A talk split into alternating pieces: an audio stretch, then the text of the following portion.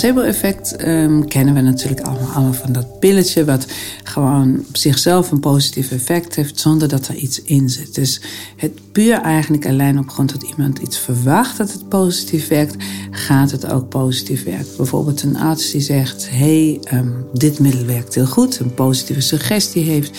En dan werkt het ook beter. Of het kusje tegen de pijn. Dat kennen we allemaal heel goed. Waarom is dat nou zo interessant om te onderzoeken? Omdat het heel mooi laat zien dat onze geest of gedachten en ons gedrag een hele grote invloed kunnen hebben op ons lichaam. Al dus Andrea Evers, hoogleraar gezondheidspsychologie aan de Universiteit Leiden en Stevin-laureaat 2019. Voor de Stevin-premie telt, anders dan bij de Spinoza, de maatschappelijke impact van het bekroonde onderzoek voor de helft mee. Andrea Evers werkt op het snijvlak tussen psychologie en geneeskunde. Ze kijkt in hoeverre ons gedrag en gedachten invloed hebben op alles wat met gezondheid en ziekte samenhangt. Ook met haar praat ik over dit onderzoek en over de besteding van de Stevin-premie, groot 2,5 miljoen. Bezoek onze website of volg ons op Twitter en Facebook voor meer verhalen uit de wetenschap. Mijn naam is Karin van den Boogaard. Welkom Andrea Evers in de podcast van Wetenschap.nu. Last but zeker not least in de rij Spinoza en Stevin laureaten van 2019. Fijn dat je me kunt ontvangen in jouw werkkamer hier in Leiden. Zie je die nog vaak van binnen of ben je gewoon druk op pad? Nou, ik ben natuurlijk heel erg druk op pad. Zowel nationaal, internationaal, maar ook regelmatig gelukkig hier. Eh, samen met mijn onderzoekers en het hele team. Omdat daar gaat het natuurlijk uiteindelijk echt om. Dat we goed onderzoek doen. En dat moet toch echt op de werkvloer. En wat heeft het je opgeleverd, die Stevin-premie? Behalve dat fantastische bedrag natuurlijk. Nou, het is toch een heel bijzonder moment uh, wat je meemaakt. Sowieso natuurlijk het feit dat uh, anderen vinden dat je zo'n uh, Stewin-premie krijgt. Dat is natuurlijk een hele eer. En het is gewoon heel erg fijn, want het is gewoon collega's die dan blijkbaar vinden dat je onderzoek doet wat dat doet. En ik denk, daar gaat het ons uiteindelijk allemaal om. Dat we iets doen waarmee we proberen een verschil te maken. En um, ja, dat is niet aan jezelf om te beoordelen, maar dat is aan anderen. En wat is er mooier dan dat je een moment hebt waar dat je eigenlijk niet weet dat je zo'n prijs zou kunnen ontvangen. En dat je hem dan ontvangt en gewoon gebeld wordt. Die verrassingen. Ik weet nog als ik, toen ik klein was als kind. Nou, die, die cadeautjes die ik krijg, als je het niet weet, zijn toch, die blijven je het leven lang bij. Nou, zo blijft je ook wel zo'n prijs een leven lang bij. Ik wil heel graag met je hebben over je onderzoek. Hè, wat nu bekroond is en wat dat betekent en hoe je ermee verder gaat. Eerst drie keuzes graag als eh, schot voor de boeg. Je moet kiezen, hè? Duitsland of Nederland? In Nederland. De geest of het lichaam? Uh, geest. Pillen of een goed gesprek met de dokter? Een goed gesprek. Oké. Okay. Gaan we zo nog terug horen, denk ik. Ja, leuke keuzes. Andrea Evers is hoogleraar gezondheidspsychologie in Leiden en kreeg voor haar baanbrekende onderzoek een Stevin-premie. Volgens de selectiecommissie voor de Stevin-premie heeft haar onderzoek grote invloed gehad op de medische beroepspraktijk. Er is meer inzicht ontstaan in het belang van goede communicatie tussen arts en patiënt, waarbij de arts goed inspeelt op de verwachtingen van de patiënt. En ik denk dan ook, Andrea, dat jij bij de keus pillen of een goed gesprek met de dokter meteen een goed gesprek zei. Uh, dat klinkt heel voor de hand liggend, bijna een open deur, uh, een goed gesprek met de dokter. Je zou zeggen, ja, dat lijkt mij essentieel. Maar dat is dus blijkbaar niet zo. Nee, dat is zeker niet uh, zo. Omdat we natuurlijk automatisch vanzelf de verwachting vaak hebben dat een pil toch inderdaad het probleem eigenlijk is wat het oplost. Waarom kies ik nou toch voor het goede gesprek in plaats van die pil? Is omdat je het dan eigenlijk hebt over datgene wat je zelf kunt doen, bijvoorbeeld aan je gezondheid en ziekte en die intermenselijke factoren, de hele contextfactoren. En dat is iets als we daarmee bijvoorbeeld uh, bepaalde gezondheidsproblemen kunnen oplossen, lijkt me dat gewoon heel veel attractiever en veel aantrekkelijker. Dat we daar de oplossingen vinden. Wat kunnen we zelf mobiliseren in mensen? Om zelf beter gezond te worden, om te voorkomen dat je ziek wordt. En een goed gesprek bij de arts is er gewoon één hele belangrijke factor van Wat natuurlijk alles met de placebo-effecten te maken heeft. Dat is natuurlijk best onhandig, want die dokter heeft tegenwoordig 10 minuten tijd voor je. Hè? Voordat je dat goede gesprek bent begonnen, sta je alweer buiten. Dat, dat systeem is daar ook helemaal niet op ingericht. Ja, ik, uh, dat klopt inderdaad. Ons systeem is er niet op ingericht. Dat is juist de reden waarom dit soort type onderzoek heel erg belangrijk is. Wat ik wel altijd zeg, het is niet alleen maar de duur van het gesprek die maakt of je bijvoorbeeld een gevoel hebt van een heel goed gesprek. Het maakt bijvoorbeeld ook dat je bijvoorbeeld gaat zitten even. Dat geeft meer rust aan een gesprek. Dat je iemand in de ogen kijkt in plaats van op het computerscherm. Wat best moeilijk is soms in deze tijden, want iedereen is wel heel veel met computerschermen bezig. Maar die dokter moet ook alles noteren. Ja, ja.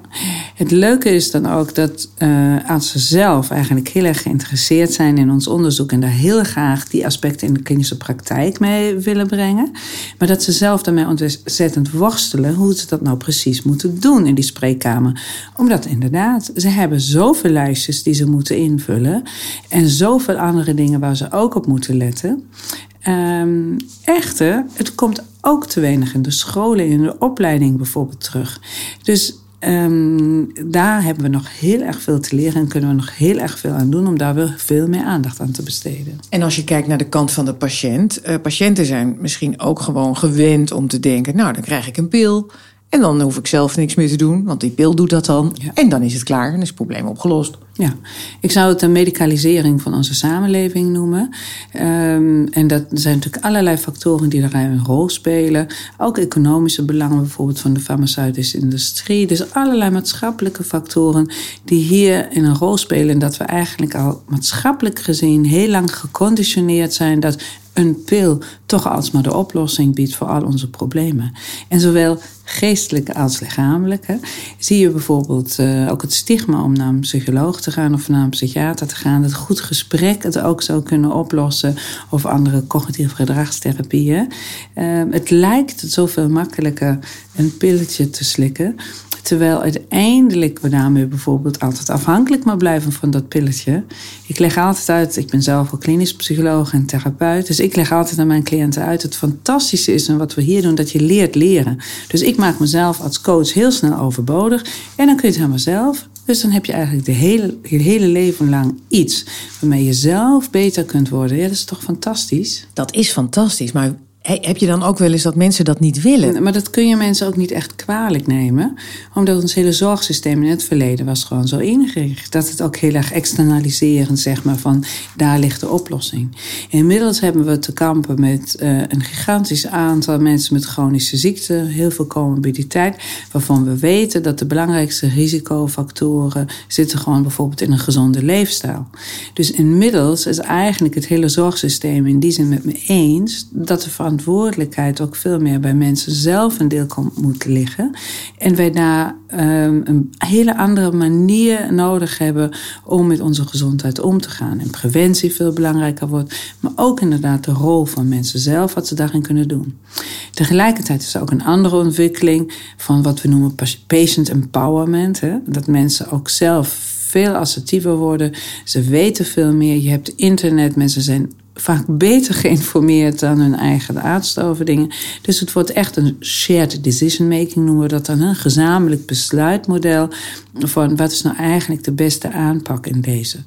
Ik denk dat dat een hele wenselijke ontwikkeling is. En ik zeg ook heel vaak bijvoorbeeld in mijn lezingen: wie wil nou niet minder medicijnen uiteindelijk nemen? Hè? Dus uiteindelijk is dat iets, denk ik, wat heel erg past bij wat iedereen graag zou willen. En ook voor de zorgverleners alleen maar fijn is.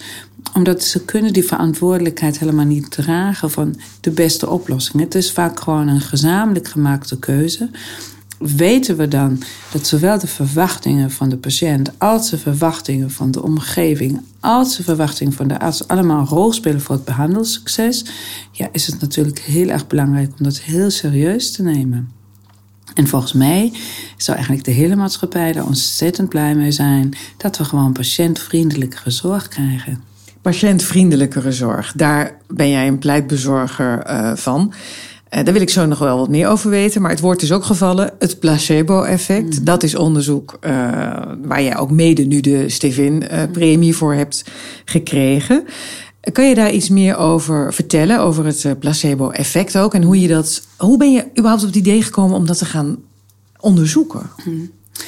Uh, placebo-effect um, kennen we natuurlijk allemaal, allemaal van dat pilletje, wat gewoon op zichzelf een positief effect heeft zonder dat er iets in zit. Dus het puur eigenlijk alleen op grond dat iemand iets verwacht dat het positief werkt, gaat het ook positief werken. Bijvoorbeeld een arts die zegt: hey, um, dit middel werkt heel goed, een positieve suggestie heeft, en dan werkt het ook beter. Of het kusje tegen de pijn. Dat kennen we allemaal heel goed. Waarom is dat nou zo interessant om te onderzoeken?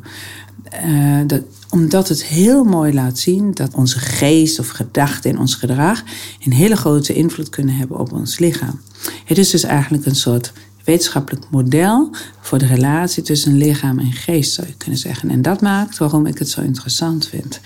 Uh, omdat het ons de mogelijkheid geeft in een klinisch super relevante context, namelijk onze gezondheid, te onderzoeken hoe dat nou komt dat bijvoorbeeld ook stress heel veel invloed heeft op ons lichaam.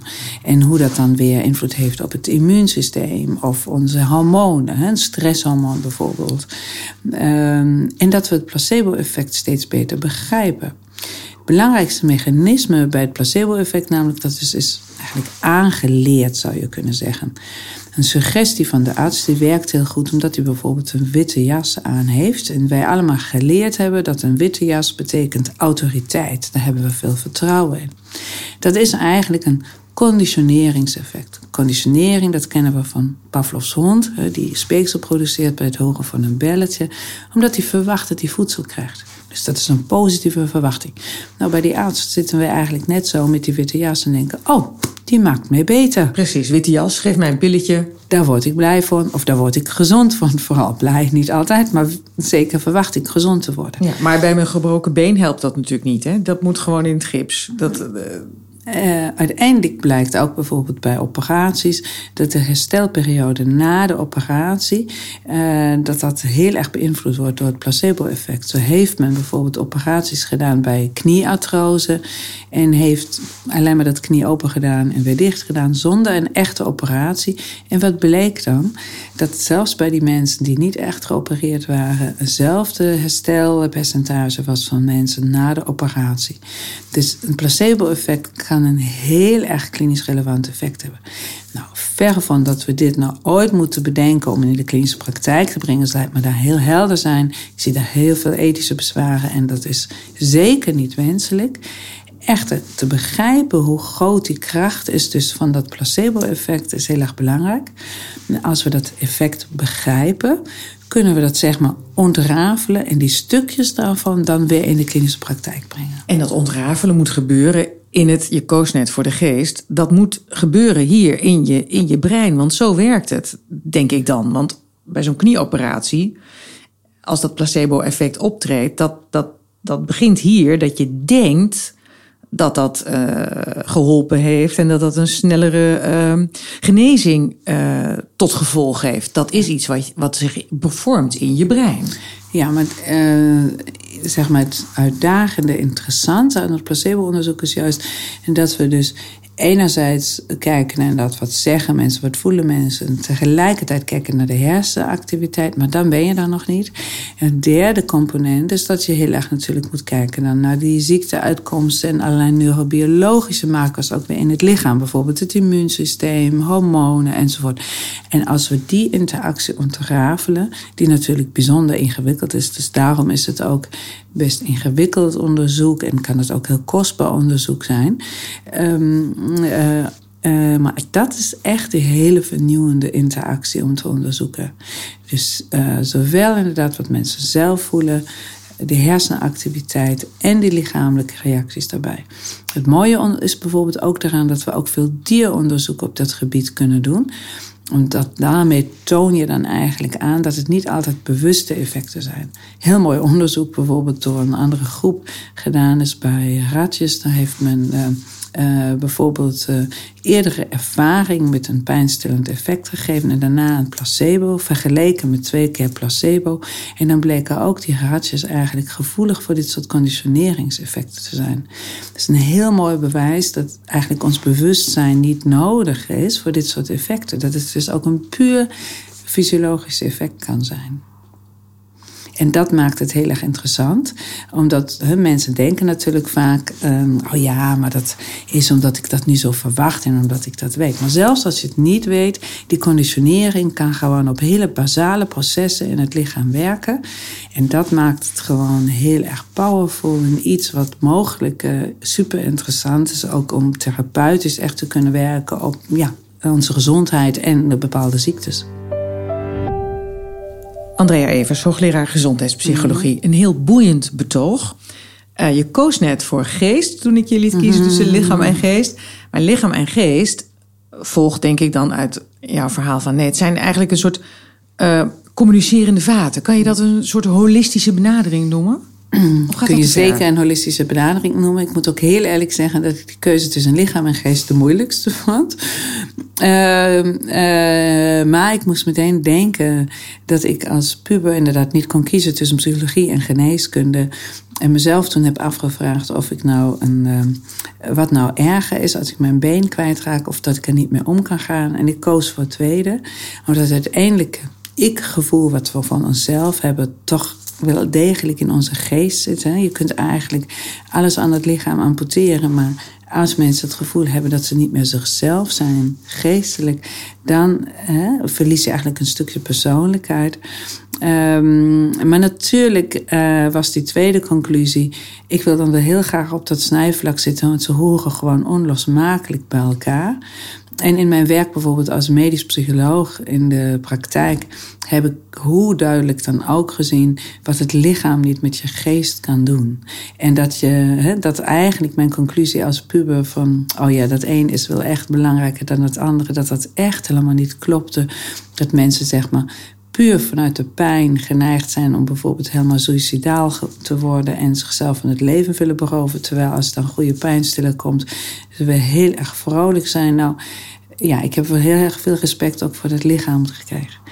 Ik vind het super fascinerend in dat onderzoek om die relatie te onderzoeken.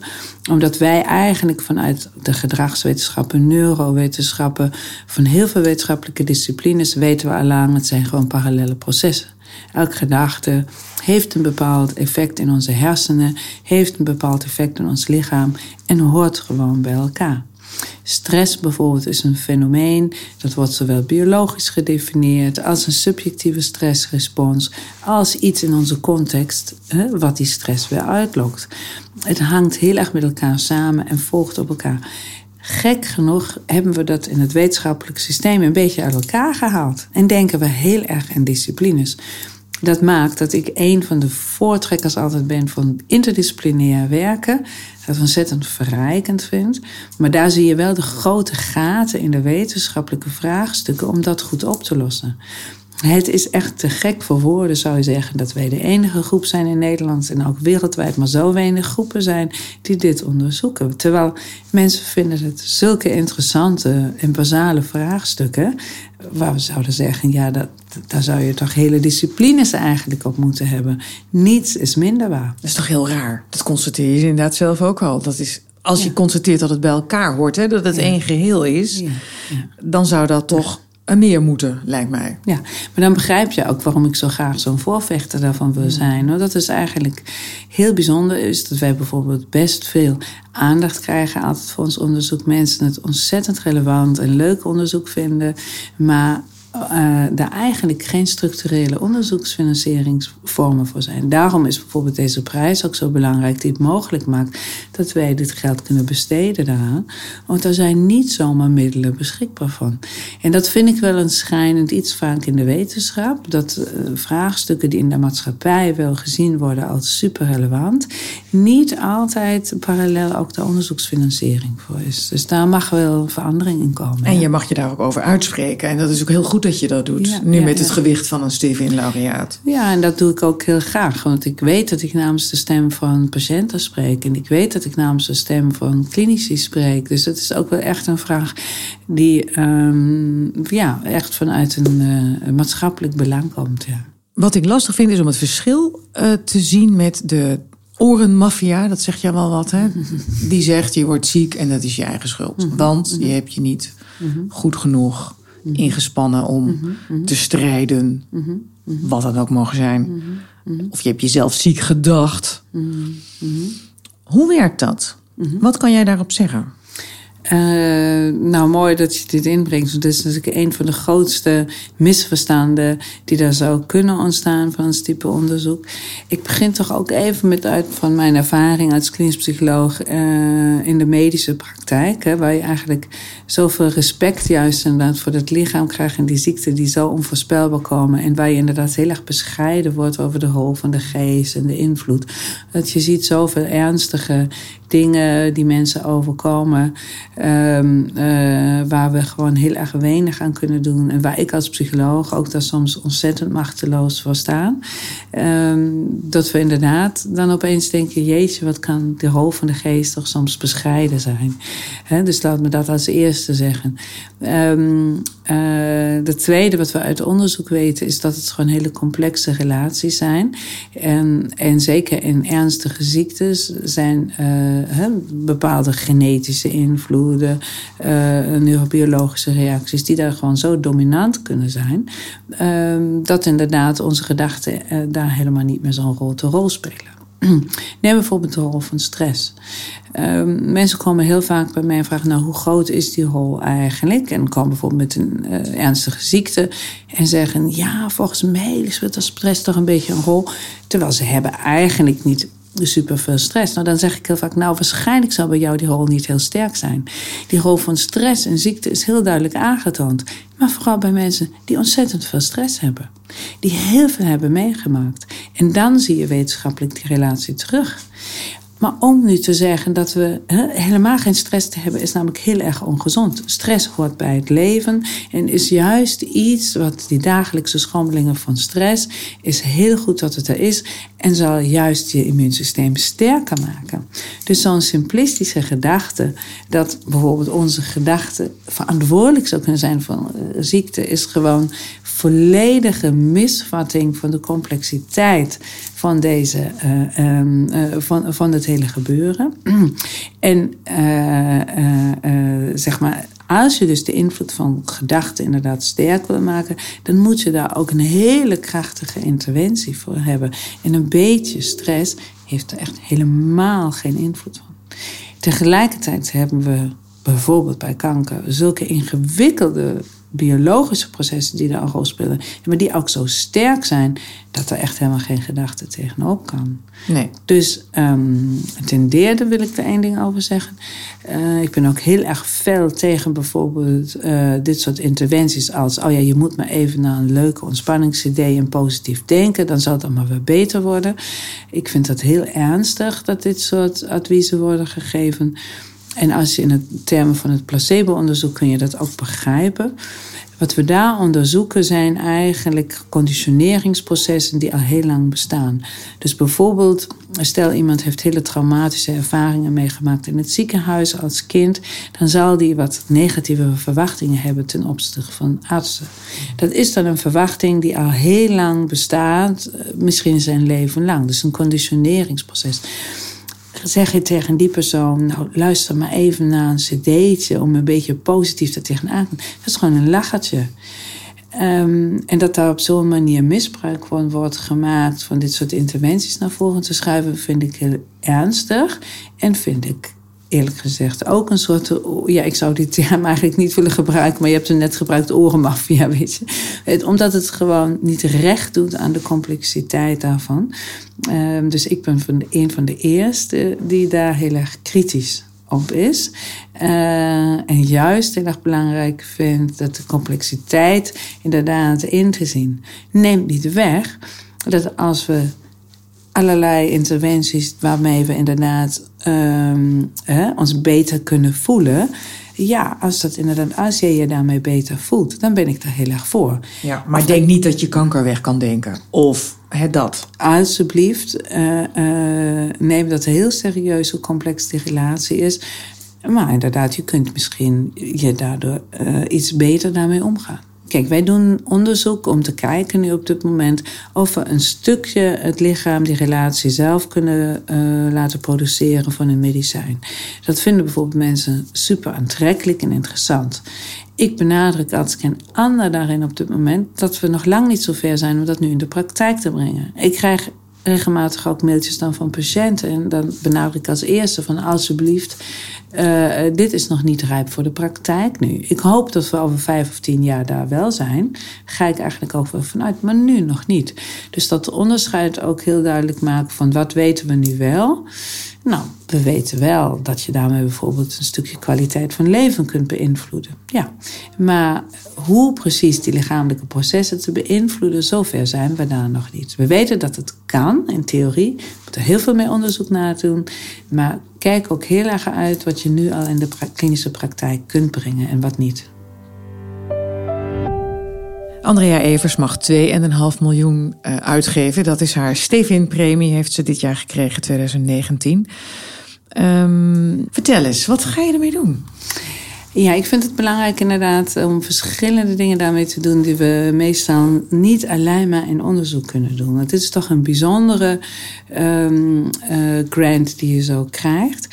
Uh, ten, en dat op verschillende gebieden in te zetten. Ten eerste, wat ik al net noemde, is het eigenlijk heel uitzonderlijk dat we onderzoek kunnen doen wat enerzijds heel fundamenteel is en dat toch heel veel belangrijke klinische vraagstukken heeft. Die verbinding um, wordt heel erg weinig gelegd. Dus daar zal ik een stukje aan uitgeven.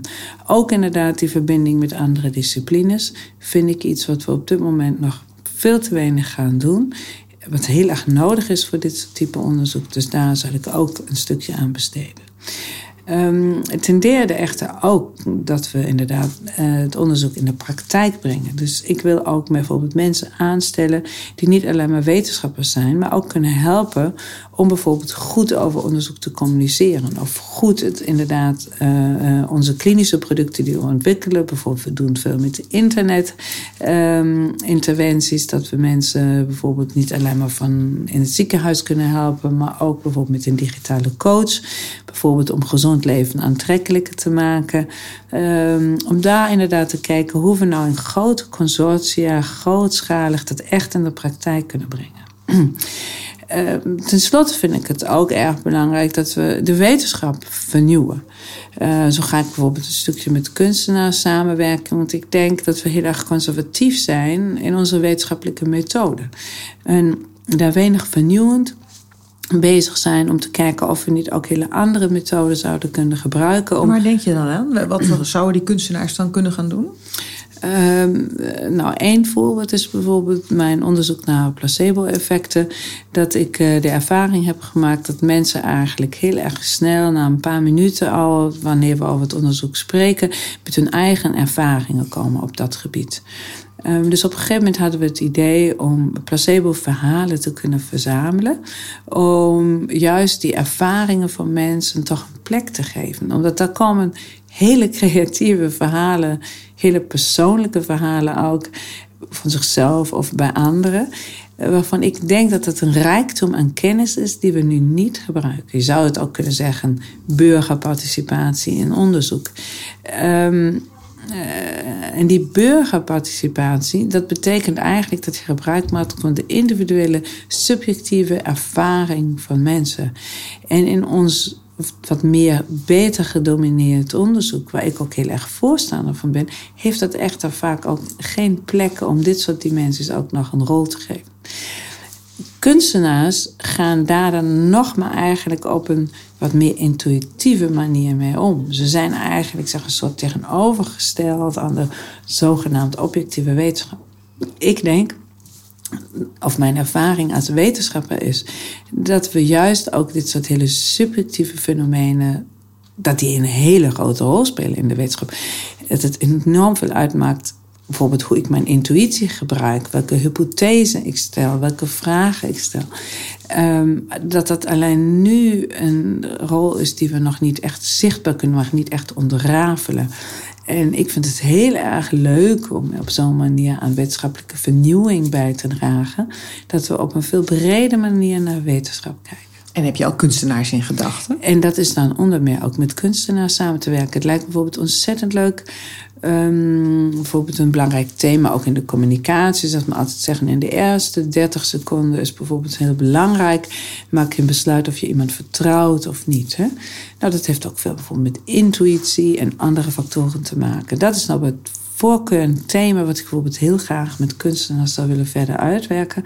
Want ik denk dat kunstenaars daar een heel eigen manier hebben om dat aan te gaan. En denk je aan beeldende kunst of denk je ook bijvoorbeeld ook aan poëzie? Of, uh... Voor mij het maakt het uiteindelijk niet uit. Want ik denk elke kunstvorm, zoals elke discipline in de wetenschap, heeft een toegevoegde waarde.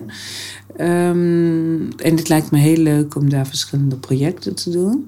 Maar misschien gaat het mij uiteindelijk ook nog meer om om een stukje wetenschappelijke vernieuwing te krijgen.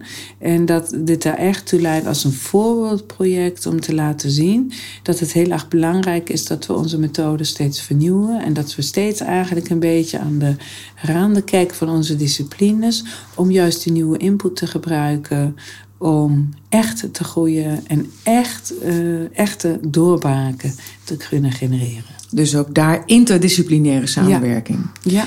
ja, Nou, het is aardig dat je dat zegt, want jouw Spinoza-collega Yvette van Kork... die gaat ook kunstenaars inschakelen. Dus misschien kunnen jullie samen nog iets leuks gaan doen. Zeker, het is ook zeker iets wat ik nu van meer mensen hoor. En ik denk dat het heeft er ook alles mee te maken dat we er ook een beetje aan toe zijn. Dat ook wetenschappers zelf soms uh, denken... ja, nog een keer zelf dit soort type experimenten... is misschien niet het meest belangrijke. Maar misschien is het juist interessanter om een keer met heel andere partners samen te werken. Dus ze zullen zichzelf ook een verrijking vinden. En dat is prachtig, ja. Dus kunnen we prachtig daarin samenwerken.